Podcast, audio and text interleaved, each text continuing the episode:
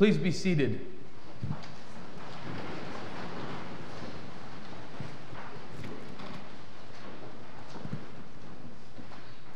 Most of the sermons I have heard about the Transfiguration rightfully focus on the glory of Jesus in his transfigured state. Others focus on the symbolic meaning of Elijah and Moses. Both are excellent places to start. Yet I cannot help but think about something less intellectual and much more mundane. What I have been speculating all week is how terrified I would have been if I were on that mountain with Jesus and the disciples. About the sheer fright the disciples themselves felt in the presence of so much metaphysical morphing happening in their presence. What it must be to glimpse two honored prophets, long deceased, being in conversation with Jesus Christ, and the voice of God speaking from the clouds.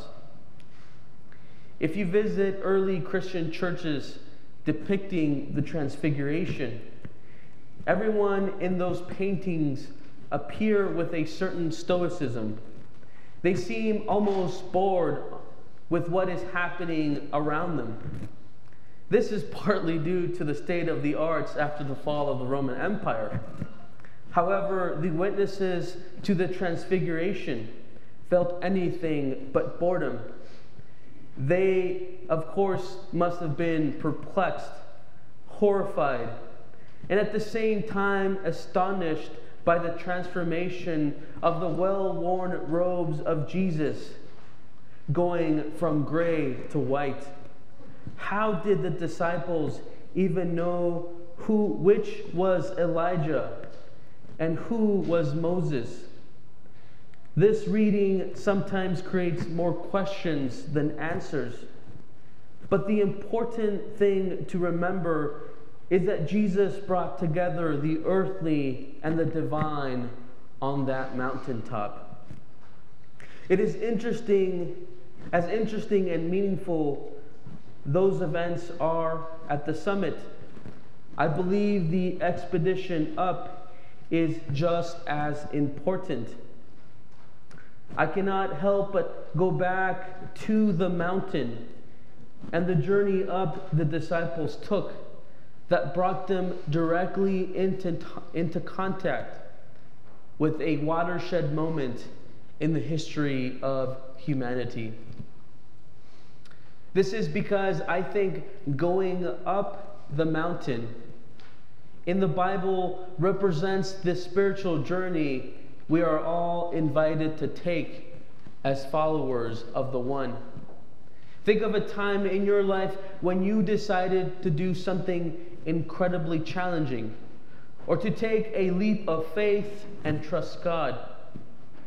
This moment you are envisioning potentially took you on an unexpected journey. In many ways, it could have felt like you were climbing Mount Everest at first, but in the end, the journey probably changed how you saw yourself and maybe even made you a better person. The trip up the mountain to experience God is similar. When I am upset, angry, or just don't feel like myself, I go on these long walks. I walk so long that before you know it, I am so far from home that I consider calling my wife to come and pick me up. I always make a promise with to myself that I won't go this that far.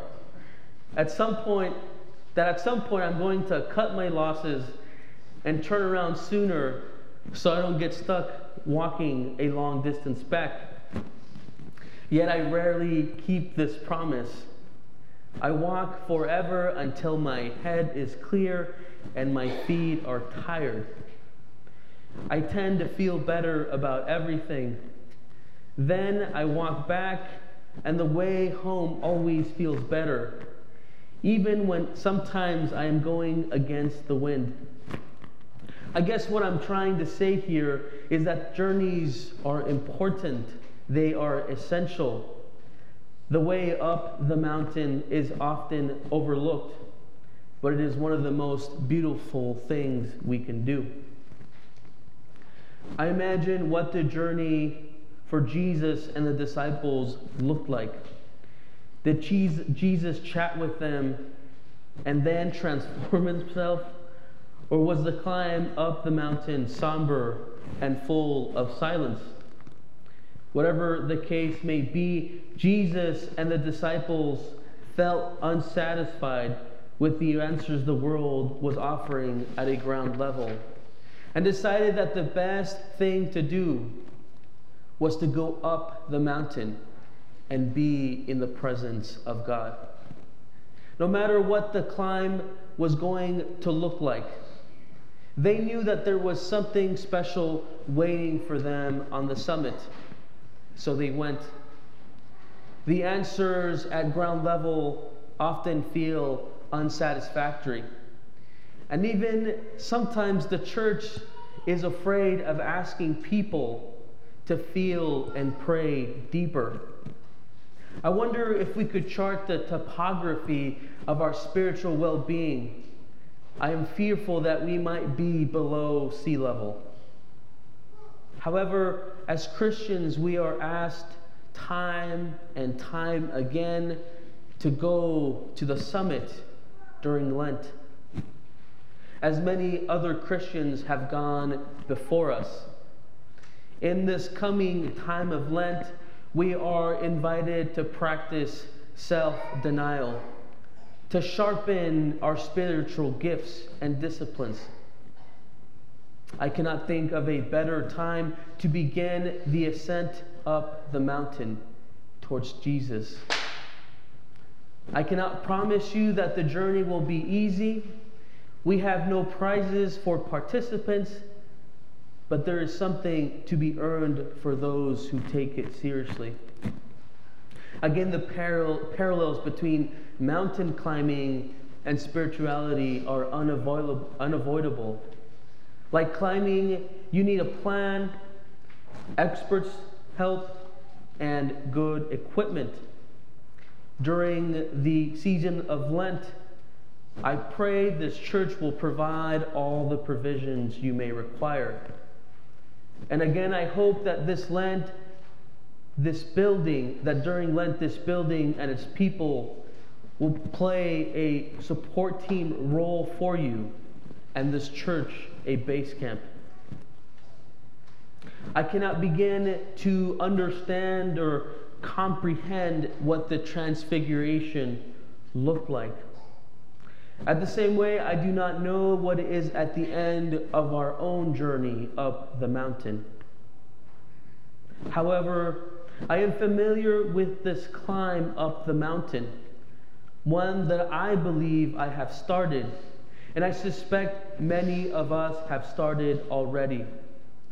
The journey towards the summit will not be easy. Yet, I have complete confidence that Christ is with me, that He is with us. And staying at the, at the ground level is not a real option. So, just like when I am sad or disturbed, I plan to walk. And when it comes to my life as a follower of Christ, I plan to do the same. When I am happy, I am going to walk. And when I am sad, again, I will walk. Trusting that the end, at the end of my spiritual journey, I will witness the transformation, the transfiguration of Christ Himself with these eyes of mine. Amen.